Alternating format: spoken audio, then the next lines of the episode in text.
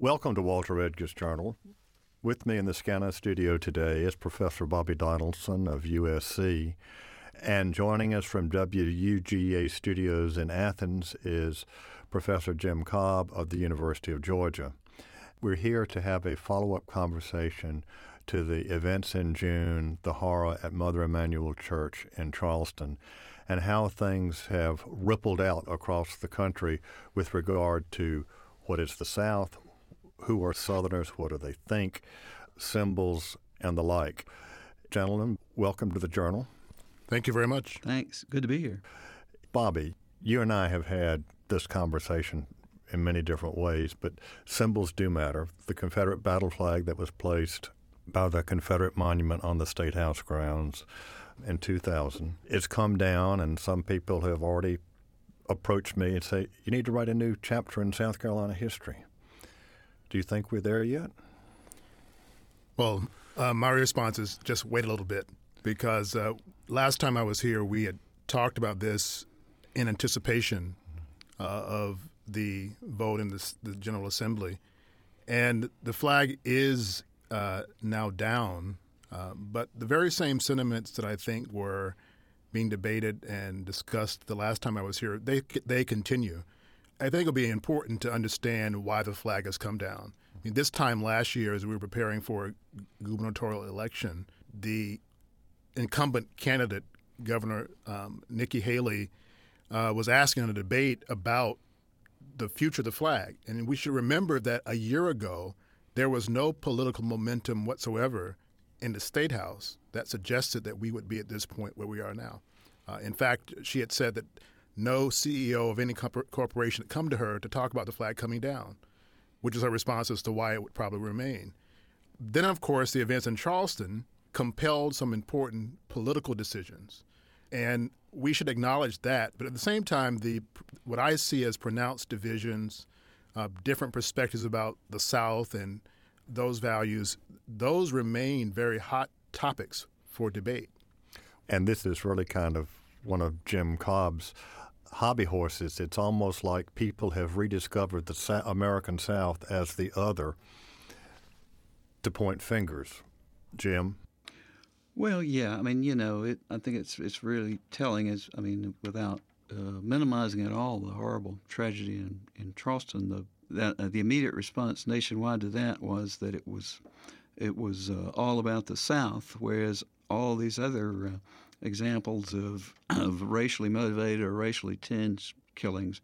Uh, I, I, don't think I've ever heard uh, uh, any reference to them as as being indicative of uh, the lo- particular locale, if it was outside the South, or of the of the situation in the nation as a whole. But I think the flag did, I mean, and does sort of serve as a proxy reminder to a lot of Americans elsewhere of the South as as uh, they recall it, you know, back in the massive resistance era or uh, or before. And I think uh, Governor Haley's move against it, you know, should not be uh, minimized in terms of its uh, its significance. But you know, as Bobby suggests, and I certainly agree, we shouldn't make it also mean more than it it does. I mean, the, the flag may be down, but voter restrictions are are still up and uh, you know any number of other measures that that are not going to uh, redound to the benefit of uh, minorities uh, in general in South Carolina. So it's a case of getting a lot of stuff kind of heaped on a symbol and sort of making the symbol uh, is, uh, sort of like the uh, you know all the evil spirits sort of are cast out and into the into the flag and and then pulling the flag down seems to have sort of given the impression that we've had, you know, had something akin to a revolution, which is obviously not the case. No, we've not had a revolution, but for the record, South Carolina history was published in 1998, and I was asked many times when will the flag come off the state house and out of the chambers, and I said not in my lifetime. Mm-hmm. And after the 2000 compromise, and I think folks forget that a compromise was worked out and primarily by the African Americans in the Senate. Senator Kay Patterson was one of the, the leaders. The African American caucus in the House didn't like it, but mm-hmm. the Senate is the Senate. And once the flag was moved, and it very carefully was not the naval jack, the mistaken rectangular flag that had been flown for so long, it was the flag of the Army of Northern Virginia. Senator Glenn McConnell made sure that it was correct. Describing that ceremony when it came down, I was asked on air, Do you think it'll come off the grounds? And I said, Again, not in my lifetime. Mm-hmm. I really did not think that it would happen. There'd be polit- the political will to make it occur. Well, you also have to remember the last time a Republican governor of South Carolina hmm. attempted to, to even address the flag, he lost. Governor Beasley lost that election. Um, and, you know, the, the so called compromise of 2000 was in the midst of a presidential election. Mm-hmm. It was in the midst of a, it was in the aftermath of a very successful uh, mass demonstration organized by the NAACP and the National Urban League and others that really brought national attention to this to this matter in ways that really had not occurred before. And you know, in 2000, we saw that as a, a major page turner mm-hmm. in some respects. That that that probably was a new chapter in South Carolina history. But the reality, of course, is that the same issues that were that sort of symbolized by the flag persisted, and, and I think continue to persist. Likewise, the the matter of the Confederate flag being removed from the State House, if you look at all the other sort of issues that Professor Cobb has just outlined that continue to matter for those who call for the flag coming down, whether it's health care, mass incarceration, I mean, those are issues which continue to, in some ways, harness the South um, and South Carolina. That you know, once those matters are addressed in any significant way, then then you might want to rewrite your, your book. Well, it's it's amazing the the good feeling that, for example, the folks of Alaska got by changing the name of the Wade Hampton voting district precinct. They they got real. Look what a good people we are. I mean, it's all of a sudden anybody with a Southern name, no matter what, is those folks. That you know, the pointing of the fingers, and of course, Yale has got a tremendous issue dealing with Calhoun College. Mm-hmm if you followed the debate on that issue in, in the national media, there's considerable divide. There are African American alumni who think it needs to stay there so that people understand Yale's participation in part of American history. In fact, they've uncovered about seven other prominent alumni who were slaveholders, and the fact that Yale was named for a man who was involved in the Indian slave trade. So once you start digging, where do you stop? Well, I think that's a a good point. Uh, first of all, I want to say, Walter, that the fact that all this happened, did happen in your lifetime, is is to some extent a tribute to your clean living. But I, I would have said the same thing, by the way. But you know, I, I do think the the point about Yale is particularly uh, telling because it comes down to a, a concern that I have, and that is that you know, while I I don't think the Confederate battle flag had any business flying in or around a, a municipal or state facility, I do think that there there's a point where sort of going all out to deconfederatize the South's landscape, it, it's akin to the Yale situation in that that you know you're going to finally lose reminders of what it was that had to be overcome. And you know, as a historian, what we're talking about uh, is is basically making symbolic moves, you know, in the real world that we would never tolerate in a textbook. You know, we would scream to high heaven about, uh, you know, taking away discussions of the brutality of slavery or or the the realities of disfranchisement and and segregation, but we somehow sort of take it for granted that, that we won't be doing the same thing if we just remove a flag or an offensive monument here and there. I think we should keep digging, uh, and we should still keep sort of retelling and uh, revising accounts.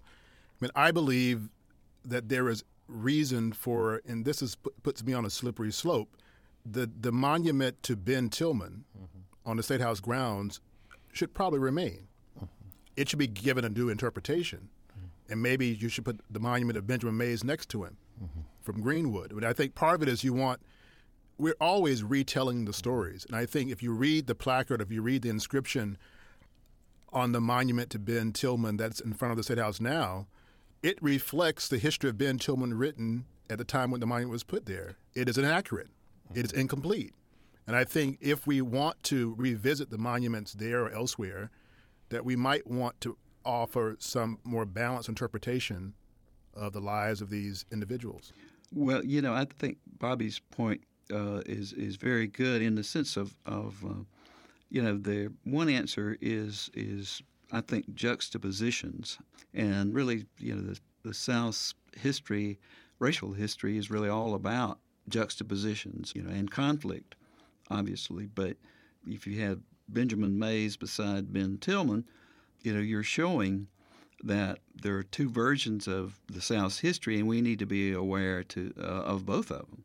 Uh, in the same way that I think that you know having having the Stone Mountain carving and the Martin Luther King Center in Atlanta uh, provides you know a similar juxtaposition, or or say in the Maryland state capitol where uh, the statue of Thurgood Marshall is is uh, close to the statue of Roger B. Taney, who who said that black people have no rights a white man is is bound to respect. So I, you know, I, I think the the answer here is is is less about completely stripping away the Confederate detritus than you know sort of supplementing it with new symbols that offer an alternative perspective. It's interesting. We, we see this in some ways. I remember taking a group of students on a trip to uh, Alabama several years ago, and it was really jarring to see that one of the taglines in the promotional material for Alabama was the heart of the Confederacy and the birthplace of the civil rights movement, sort of juxtaposed together. Right. If, for example, there was to be an explanatory plaque at Ben Tillman's monument, and we need to remember that by state law, it takes two thirds votes of both houses of the General Assembly to alter any monument on the state now, house. we should rental. remember this was the Heritage Act that was put in place during the debate Yeah. about the Confederate flag. Yes, in, in 2000. But if you were to have such a plaque, Governor Tillman is responsible for the founding of Clemson and Winthrop. He is also responsible for the founding of South Carolina State. Yes. And he was be- also an ardent champion of white supremacy. Abs- yes, yes, which is why South Carolina State came into existence, Right. so that there'd be no chance that black students might go to either Carolina or to Clemson. In fact, they couldn't. The Clemson will said it was for white males only. Mm-hmm. So that's part of his story. And he made no bones about it. I think that's one of the ironies if you read, and I think it's still the best biography, Francis Butler Simkins, Pitchfork Ben Tillman. Tillman didn't apologize for anything he did. And most of it is a part of the congressional record, as well as his speeches that were, were published. So he was a very complicated man in some ways, but it is part of where we have come from. And I don't know what is accomplished, as Jim would say, if you do anything with, with the Tillman statue. Mm-hmm. I do think the, the, the entire debate about the flag is it does invite some real scrutiny into what we sort of profess to be the history of the South. I mean, one of the big arguments about the among those who champion the flag is that here we are sort of pulling down an honorable symbol of Southern history or Southern heritage, and no one sees that as a problematic statement. Uh, or to see that there is, and I think that has actually has happened, certainly in South Carolina, is that you know whether or not people are paying attention or listening to the details, more facts about how the flag emerged on the grounds of the state house, how it emerged in the General Assembly. I mean, those details are coming out further. So when you look at the very influential senator from Union, John D. Long, uh, who helped to orchestrate the placement of the Confederate flag, battle flag, in the uh, House and Senate chambers of the South Carolina General Assembly, an ardent segregationist who made no apologies about that. Nor did John Mesa May in the House. Indeed. But so it goes back into when people who challenged a flag and see it at its core to be a symbol of white supremacy, there is sufficient record, if you're looking for it, that underscores that position. And I think a lot of people did not necessarily see all the dots connecting that even those who championed the Confederacy and wanted to pay honorable respect to their ancestors, in the same breath, saw the flag as an internal symbol of white supremacy. I, I think I think uh, what you guys are saying is really uh, here in Georgia, the uh, the Confederate battle flag insignia was added to the state flag in 1956 at the, the most heated point in the massive resistance movement, and uh, and it was done. That was done, by the way, over the objections of the Sons of Confederate Veterans and the United Daughters of the Confederacy, uh, who in Georgia and elsewhere, you know, also of course uh, were mortified to see the Klan start to wave the battle flag, or or even uh, even Strom Thurmond in 1948. But but there is, I think what I think what Bobby is saying is there has been, you know, just this sort of willful suspension of disbelief, as they say, about the Battle Flags Association with with you know racial brutality and white supremacy, and I think it's a terrible statement that it, something like this had to happen to to sort of jar people out of that, or at least jar a lot of people out of that mindset. Uh, in that the you know the killings in in Charleston and the and the killers you know sort of almost worshipful attitude toward the uh, the Confederate battle flag just just made it very very difficult for a lot of uh, of people to hang on to the idea that somehow, uh, regardless of what you might have wanted the battle flag to mean, it has a meaning that cannot be separated from that, and that meaning is uh, you know hatred of black people and repression of black people, and and so I think uh, this incident is, you know sort of proved critical, and and you know as you were talking, uh, Governor Haley was a year ago was preaching an entirely different message, but this is just one of those kind of galvanizing kinds of incidents that it, that it sometimes takes to to make people see the light. Yeah, I think it's sobering for sort of academic historians. I mean, I remember as the flag was uh, being removed from the top of the State House 15 years ago, there was an effort by Ch- Charles Joyner and others where we signed a sort of petition calling for a different interpretation of the flag's history. And, you know, there, that, that was done, uh, but not many people paid attention, the general public. And I think these moments, the, the regrettable moments of Charleston, sort of galvanizes that discussion in ways that very no historian could have achieved. I mean, when you think about the very powerful speech by Representative Jenny Horne mm-hmm. from the Low Country, and, and sort of yes. she talked about this awakening in her own mind to kind of see that people saw history from different angles and different perspectives. That was not obvious clearly before the events of Mother Emanuel. Well, reading the local newspapers, every day there were letters to the editor one way or the other, but people realized that symbols do matter. And what had happened in South Carolina was important. Well, we should also remember. Uh, I mean, I mean, recent events just prove the point that there is no coffin being buried here, as it relates to the Confederate flag. During the entire debate, as the flag was being debated in the State House, I was away in, in Central Florida, and at the very same moment, the d- day or two after the flag came down, there was a big pro-flag rally in Ocala, Florida. Very recently, another big rally in, in Myrtle Beach. Uh, and so, even though the flag has come down on the State House grounds, the art and champions have, have not sort of given in. One thing is interesting, and Jim mentioned the flag, uh, the Georgia state flag. Of course, the Mississippi state flag is very much reminiscent of the Confederacy, the stars and bars. But so is the Florida flag, and nobody ever mentions that. It's the St. Andrew's Cross, white flag with the red X with the state seal. Or if you even look at the current Georgia flag, I mean, I remember the battle flag as a child growing up in Augusta, I mean, and not really realizing at the time what it meant historically. Mm-hmm. And then when you look at the current well, Georgia flag, which is the compromise, it also has Confederate roots.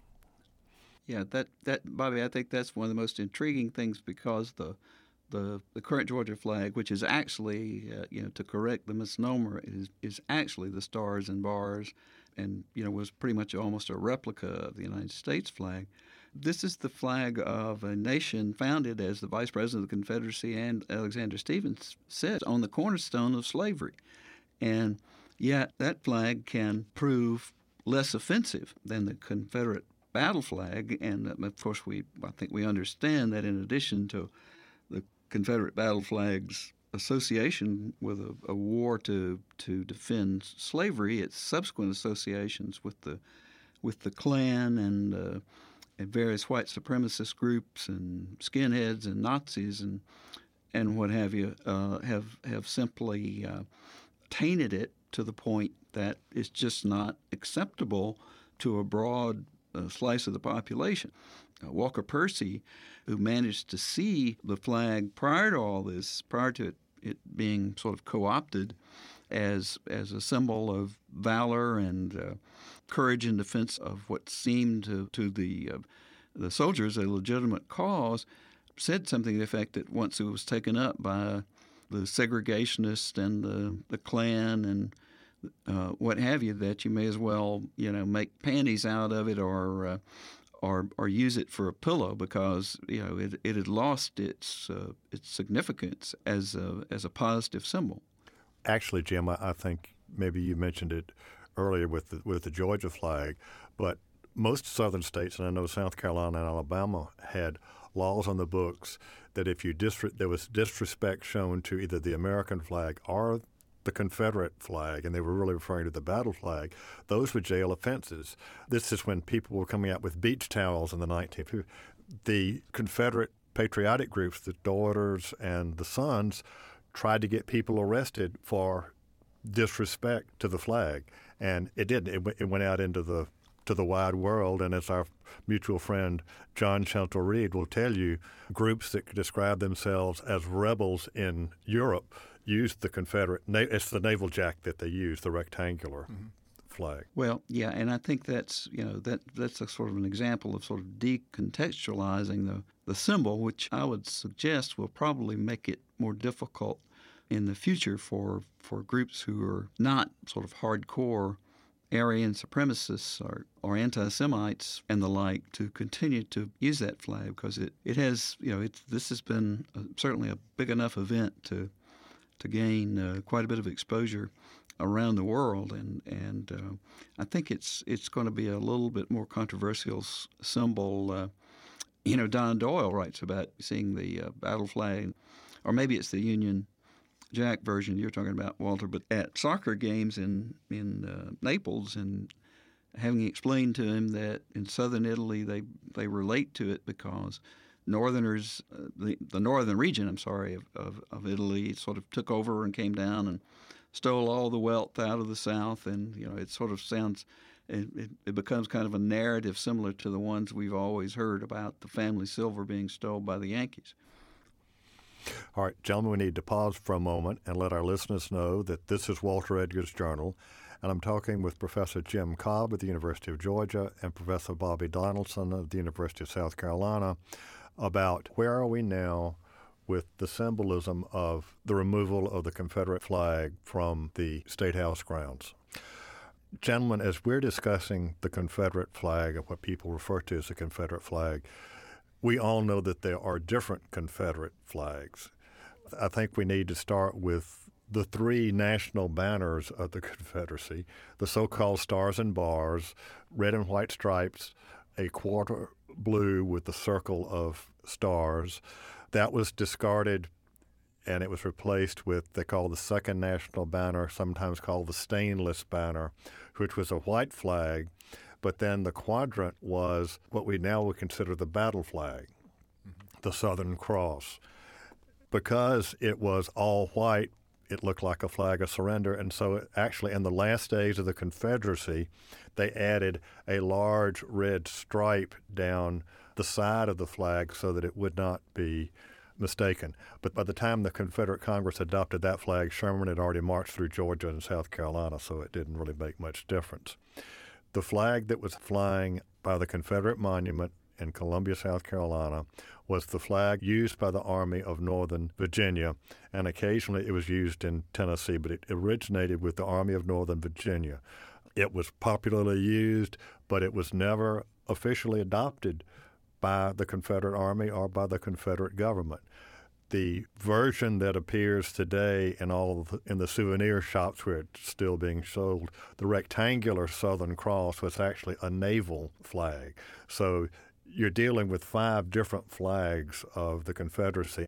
The Army of Northern Virginia flag with the white border, that was the official Army's flag, not what people think of as, quote, the Confederate flag? I think it's interesting. Uh, if, you know, if you you look at this, we are we are talking about symbolism, and, and of course, as we all know, the the reason the stars and bars had to be gone from the battlefield was that it, it looked too much like the United States flag, which of course it was you know sort of copied from. But the the fact that the, the military cause in the South, the popularity of, of the of, of the military aspect of, of the Confederacy so much uh, so greatly eclipsed you know any sort of affinity for the Confederate nation per se or the Confederate government certainly that the, the battle flag was much more meaningful across the populace uh, and back on the home front than the national flag. And uh, to me, that's always suggested maybe that if you try to sort of separate the political commitment of the Confederate citizenry from the military, you'll find out that the you know the military commitment dwarfed the other. It was it was all about sort of you know resisting and and fighting the Yankees and considerations of what you know the, the Confederacy was supposed to mean beyond that never seemed to to get much traction. Of course, South Carolina was actually the center of opposition to the government in Richmond. There was only one newspaper by 1863 in the state that actually supported Jefferson Davis, who was until the way he was treated after the war, he was pretty much anathema here in South Carolina. James Henry Hammond called for him to be impeached. People wanted to have a new Confederate Constitutional Convention. Because they thought Richmond and Davis were uh, trampling on their liberties. So, Jim, maybe you, you have something there. And Walter, I also think the the broader public, perhaps those who don't listen to your your radio show or, or, or on this network, are, they're not mindful of those nuances that you just described. The Confederate battle flag kind of gets legs of his own long after the Civil War. And so I think part of that that is what's explaining for those who are the critics of the flag continuing to fly, the bottom line emerges that this was a symbol uh, predicated upon the exploitation of individuals, a symbol even during war championing slavery. Uh, and so it really didn't matter what flag was being flown, the sentiment was was commonly understood. You know, and I'm personally invested in this in, to some degree beyond my kind of uh, work as a historian uh, because i have been constantly reading about the uh, first South Carolina Cavalry, and I'm particularly interested in it because between August of 1861 and April of 1865, uh, there was this gentleman named Alex Williams who served uh, in this outfit and he was my great great grandfather. He was what we call a black Confederate. Uh, and what I do know about him is that he was, long after the war, he emerges as one of the champions of the Republican Party in what is now Aiken County. And he becomes a victim of the Ellenton riot in the 1870s. And, you know, he is he was a part of the Confederate Army. He was a servant. He was brought there by his owners. And yet, somehow or another, when we talk about the Confederacy, his perspective, his voice, his experiences seems to be kind of put to the margins. And so there's only sort of one angle that we talk about the Confederacy when obviously there's it's a much more complicated story. And so here was actually a Confederate veteran who was was he killed at the no he no he was not he survived he survived to the to, to the dismay of the Wade Hampton champions, the, the, the red shirters. However, it's interesting that this was never, I never knew this until I became a professor.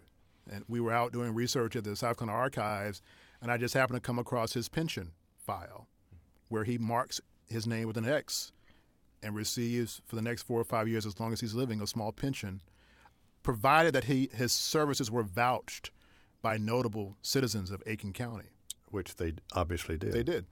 All right. So, how did your family react to this historical discovery? Not not much reaction because I think uh, the we knew his story beyond that, and we knew that you know he developed. He later became a very successful landowner, um, but you know no one fully understood what he endured uh, during that four year span, um, and I fully don't know. You know, I know he served along with two brothers who were from the, the Barnwell district. Uh, but beyond that, that's all we know. And he ultimately received a pension. During the time of the reign of, uh, of, of the red shirters, here is a Confederate veteran who served, who received a pension, who is directly targeted for daring to register people to vote, for daring to find equitable distribution of land. Uh, so he is one of those Reconstruction figures uh, who, has, who becomes targeted by those redeemers who want to maintain white supremacy at whatever cost. Um, I had a sort of similar story in my family. Uh, I'd really, up until 15 or 20 years ago, never felt a particular personal stake in the war or the, or the, you know, the Confederate effort until uh, I received a copy of um, a request from my great great grandfather for the, the discharge of his, uh, the youngest of his two sons, who uh, uh, had gone off with his older brother and enlisted underage in the Confederate Army. And um, as it turned out, the, the, the older brother had died of measles, I think, uh, before he ever saw combat. But the younger brother was at home on furlough in uh, January of 1862. So my ancestor petitions Judah P. Benjamin for his discharge, and of course the discharge never comes. And uh, he he reports back and uh, is uh, killed at uh, Sharpsburg that September. And uh, recently, I started looking into my uh, uh, the the Athens branch of my Cobb family, and it started to dawn on me that that Thomas Reade Rootes, T.R.R. Cobb, and Howell Cobb were two of the leading advocates of secession, and were running around assuring everybody there'd be no war so it was uh, within my own family there was uh, this example of uh, a rich man's war and a poor man's fight. Yeah, I think these both these both examples I think underscore the point that we have to be careful when we use this phrase Southern heritage. That it is a complicated term. There are multiple phases. There are multiple Souths. There are multiple people who have different, very different, jarring perspectives. I mean, one of the things that has happened in the aftermath of Mother Emanuel, that happened in South Carolina was uh, a black nationalist organization and elements of the KKK of North Carolina on the same day gather on the State House grounds. And it's obvious that without very strong law enforcement, we would have seen a much more uh, convulsive occasion than what transpired. And here you have two groups uh, propelled by very different motivations who present very different perspectives about the South, its history, and its future. And it's all too easy to do the broad brush and everybody is one way right. or another. Well, you know, I, I think that's it when you talk about what the Civil War was about. You know, there, there's a difference in, in what the war was about for the people who made it, who, who you know caused it to happen, and the people who actually fought in it you know, I mean, you you find soldiers' diaries, and and you know, you can find all kinds of stirring passages about you know why why I'm out here fighting and what I'm fighting for. But you know, you you rarely ever sort of get anything that's not pretty darn uplifting. You know, you don't say. Uh, very few people say, "Well, I'm fighting to keep those 20 slaves my daddy owns," or "I'm fighting to keep my family the wealthiest in the in the county." uh, you know, they, they talk about state rights or they or they talk about fighting for their their families or their or their fellow soldiers and uh, so it really making a, uh, just a, a, sort of a sweeping statement about you know what the war was about or why Southerners uh, white Southerners went to war is also something I think we should be a little bit more careful about. And it's interesting because you have just almost different eras of history being sort of sort of embraced or emphasized. So some of the strident champions of the flag, Confederate battle flag, they're championing what occurred or what they thought occurred in 1861. But there are those who oh. are critics who are talking about what happened in 1961, when the flag was used for a very different purpose, and in most minds there was no doubt that the flag at that time stood for segregation. It, it goes up to mark the centennial at the very same time, you have student demonstrations and sit ins all across the Deep South. And actually, in Columbia, in front of the State House. Yes, absolutely. One, one of the most famous. Within weeks. Yes. Within weeks of the flag being placed on top of the rotunda, There was a famous uh, State House demonstration on March 2nd, 1961, where over 300 students from across South Carolina uh, engaged to register their, their discontent. You know, those, those are their words with the General Assembly and its continued embrace of segregation. And they're all arrested. Uh, 180 of them are arrested, and that case goes to the U.S. Supreme Court and is ruled in their favor in 1963, called Edwards v. South Carolina. Mm-hmm. Well, you know, it's it's also interesting in the debate on the flag. What got lost was, for example, what Robert E. Lee said after the war. He didn't believe in flying the flag the great or the poem that was used at Confederate observances in my lifetime in Mobile, "The Conquered Banner" by Abram Ryan, talked about fold that banner, furl that banner, which is exactly, of course, what happened. I thought it was very interesting that the ceremony on the State House grounds, they furled the banner.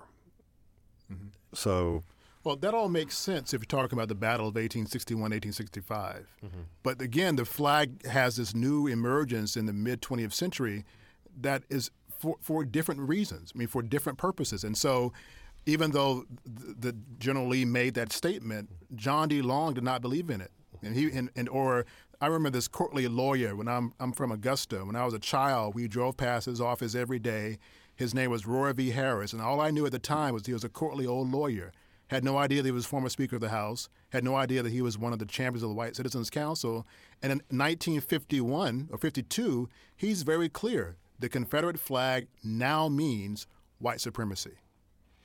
I don't think there's any doubt of, that, of that. And if if you look at the publication of Harper Lee's first book, mm-hmm. uh, which has just come out, which has raised all sorts of questions, and it's I think it's brought to attention that the White Citizens Council was supposedly, quote, the respectable people, but they tolerated and encouraged those who were in the Klan.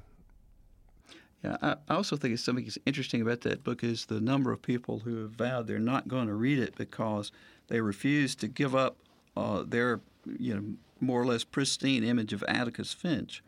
Uh, Atticus is a symbol to them in, in the way that the flag is a symbol to a lot of people, uh, and and they just refuse to see that it has any kind of kind of flawed attachments or any blemishes, and uh, uh, the, so that, so the reaction coming from the other side of the political spectrum, you know, about about Atticus strikes me as quite similar. And I, you know, I'm, I'm struggling with this this new new release also because in the high school play To Kill a Mockingbird, this professor wanted to be Atticus Finch, and I was. Um, and so here we have a, a very different uh, or, or, a different angle about you know his personality, his motivations, and how he sees the future of the South and the future of race relations. Yeah. Professor Trudier Harris, for many years up at Chapel Hill, in a program we did, uh, Take on the South, she stood up before a national PBS audience and said, To Kill a Mockingbird was the most important Southern book written. Well, I think it. I think it was certainly, you know, in terms of uh, its impact uh, at the time it appeared. You know, you could you could really make that argument because it, it comes at a time when when the national awareness is really just, you know, we look back and we think that people were outraged across the country for for generations about what was going on in the South, but that's you know that's really not true, obviously. And I think uh, the combination of, of sort of telling that story of what a you know a black man accused of a crime was up against, but also what uh, just a decent white fellow trying to represent him was up against, and the very fact that there there were decent white fellows, you know, who would do that, it just said things that that really need to be said at that point. Bobby. Well, you know, one of the things I'm I am I am mindful of is so when you think about the the legacy of those who were killed and I say assassinated and in, in, Mother Emanuel, and this is why I'm, I'm I am I'm more than mindful that there is much more work for us to do that we can pause for a moment and we can celebrate the bringing down of the Confederate flag in front of the State House. Uh, however, if you remember someone like Senator Clementa Pinckney, who I met 20 years ago as a young student when he was at Allen University. Uh, he comes from a county, Jasper County, Um, and if there's ever a call uh, for us to, to be mindful of the famous corridor of shame, we should people should visit Senator Pinckney's district. I mean, here is a great county, but struggling. Uh, and sort of every indicator that, that sort of shows that we have some real socioeconomic challenges in South Carolina in the, in the Deep South, Jasper reveals that in some very glaring ways. And I think if ever there is uh, a tribute to someone like Pinckney, we, we need to think about those issues and how do you improve the lives and the futures uh, of the citizens of, of a district like his. Well, I think also you know there's a tendency because there you know uh, all of us know that you know, we haven't accomplished nearly what we should have and nearly what what we want to. Uh, but I think there's a tendency to actually sort of by default not give enough credit to the, the importance of having black people represented in a minority, but a significant minority in in the state legislature and, and in sometimes often in majorities in local communities.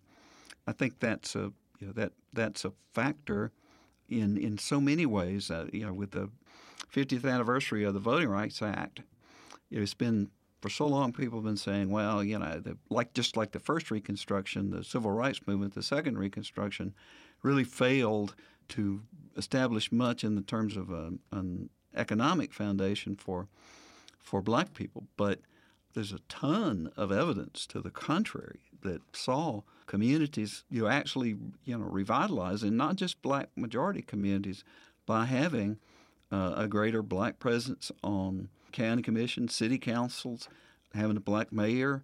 That you know it sort of re-energized and and and it, it brought more people into sort of owning the system or or feeling a part of the system than had been the uh, the case before, and and therefore there was more interest in public affairs and uh, ways to better the community. So. Uh, I think that in itself is is not only a tribute to uh, the Voting Rights Act, but to people like uh, Mr. Pinckney. Well, gentlemen, I think we've talked about it some. This whole question of Southern identity, we've talked about it's complicated.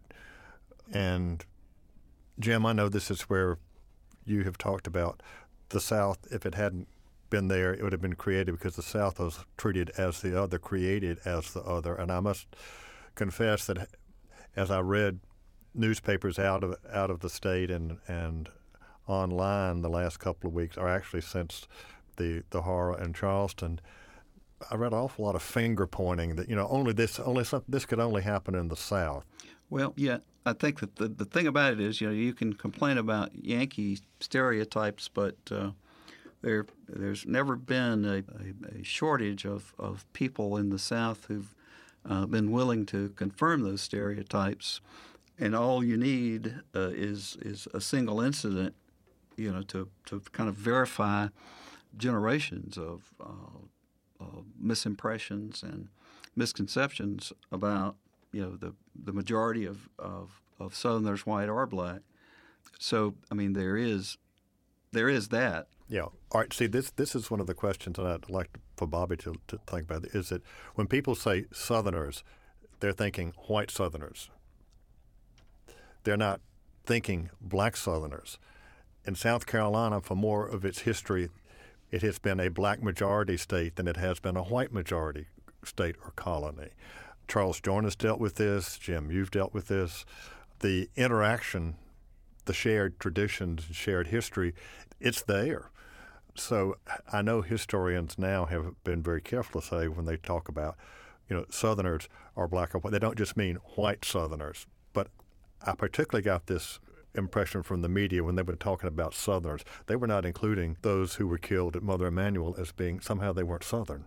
Right. I think I think part of it is. I mean, and Jim mentioned this. You know, the voting rights bill that led to the election of African Americans in numbers that were unprecedented. That's recent history, mm-hmm. and and we're seeing some some some backtracking mm-hmm. on that to some degree. So I think part of it is, you know, in the recent time, as a consequence of the civil rights movement, African Americans and who in some districts were the majority have now greater influence, greater public political voice. And so historically, the white, the the South generally meant those who were in power. I think we all know that there is a much more complicated sort of demographic profile of the South. You should remember that in, in one of the remarks I found really uh, interesting in President Obama's eulogy for Senator Pinckney at, in Charleston was he said, This is not a time for another race commission, another racial dialogue when usually that is the response. Let's pull together task force. And I remember many years ago under Bill Clinton, we had a, a, national task force on race led by the esteemed historian John Hope Franklin that put forward a white paper that talked about ways to improve racial relations, increase dialogue. It's almost like that's an artifact of the past now. Very few people remember that national issue. And I think part of what we're reminded of, and I, I think all the incidents around the country before Mother Emanuel, what Jim mentioned, those were else, those were beyond the so-called Mason-Dixon line, issues of police brutality and, uh, and other violations, and somehow or another, the problem of the race, the problem of the color line, as Du Bois called it, we seem to overlook the fact that this is a challenge for the nation. Now, clearly, the South has a vested interest in helping to fix this matter, but uh, this is an issue that transcends the former Confederacy, in, in my judgment. Well, you know, the I think uh, Bobby you alluded to the efforts to sort of roll back the uh, Voting Rights That uh, it, what's striking to me is that in the last five or six years, there have been, uh, by my count, 22 states that have managed to put legislation on the books that basically is likely to reduce minority turnout, but only eight of those are in the South. So the you know the the idea I've, i was interested that the, the the ongoing case in North Carolina that the NAACP attorneys were characterizing it as our Selma, but you know in, in you know in this case uh, there are a bunch of Jim Clarks who who, who are not in not in Montgomery or Selma, and I, I think it, it it sort of shows the the impact of this this just lingering perception of Southern otherness. I, I think I've, I've, said before that if, you know the, I think probably the greatest disservice that the South, the white South, has done to the rest of the country has been in providing this this alternative image that that allows the rest people in the rest of the country to to ignore their own flaws and focus on uh, the flaws of a single region. Yeah, and Walter, it's interesting if you look at the demographic shifts. If you think about the hot topic debate of immigration that's happening presently, you know, think about it. If you have based your life on being white and being a white American, and that is the core of your identity, those days are now numbered. I mean, the nation is changing. And uh, we see these historical shifts happening, and, it, and, and, when these shifts happen, we see tensions emerge. Mm-hmm. And we see individuals, citizens trying to reconcile what is a, almost kind of a, a, a loss of balance mm-hmm. in some respects. And I think that's where we see some of the most telling tensions emerging. And so I go back to this moment of the battle in front of the State House between the new Black Panther Party and the KKK, which was, you know, it was it was a, it was a sort of built up boxing match that was not altogether what I imagined it to be. I mean, the Klan is surely with us.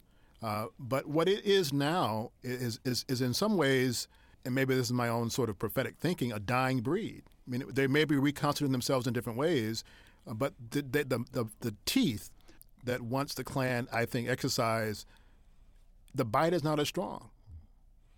And I think for some people, that's very disturbing. All right.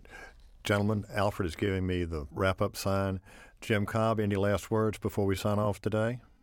I think one of the big questions that may come out of this whole flag business is whether or not finally the vocal minority of hardcore stand patters have finally been sort of revealed as, as just that, a, a minority.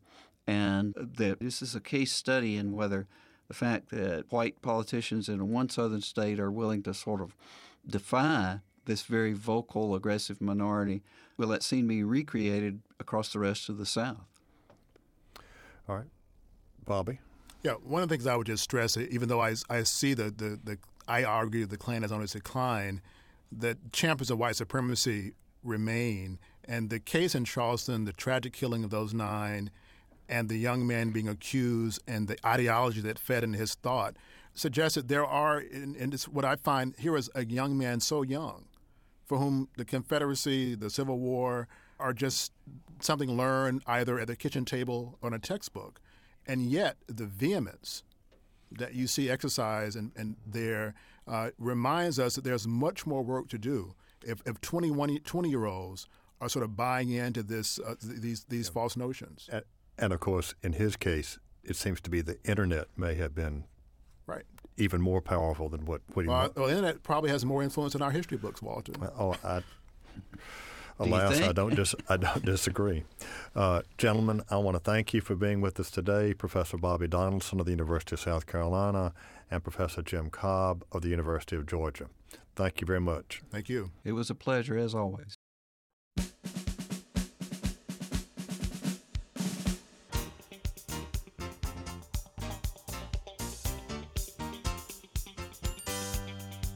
This is Walter Edgar, and I hope you enjoyed today's journal.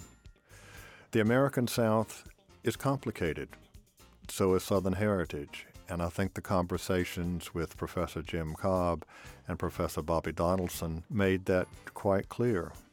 The removal of the battle flag from the State House grounds at South Carolina was an important decision.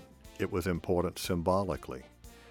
But as Charles Joyner another great Southern historian said, We may have come a way, but we still have a way to go. This is Walter Edgar. Join me next week for more of The Journal.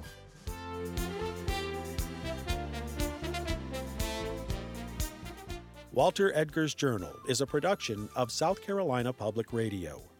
The producer and engineer is Alfred Turner. Production of this program is made possible in part by listener contributions to the ETV Endowment of South Carolina. The views and opinions expressed on Walter Edgar's journal are not necessarily those of South Carolina Public Radio.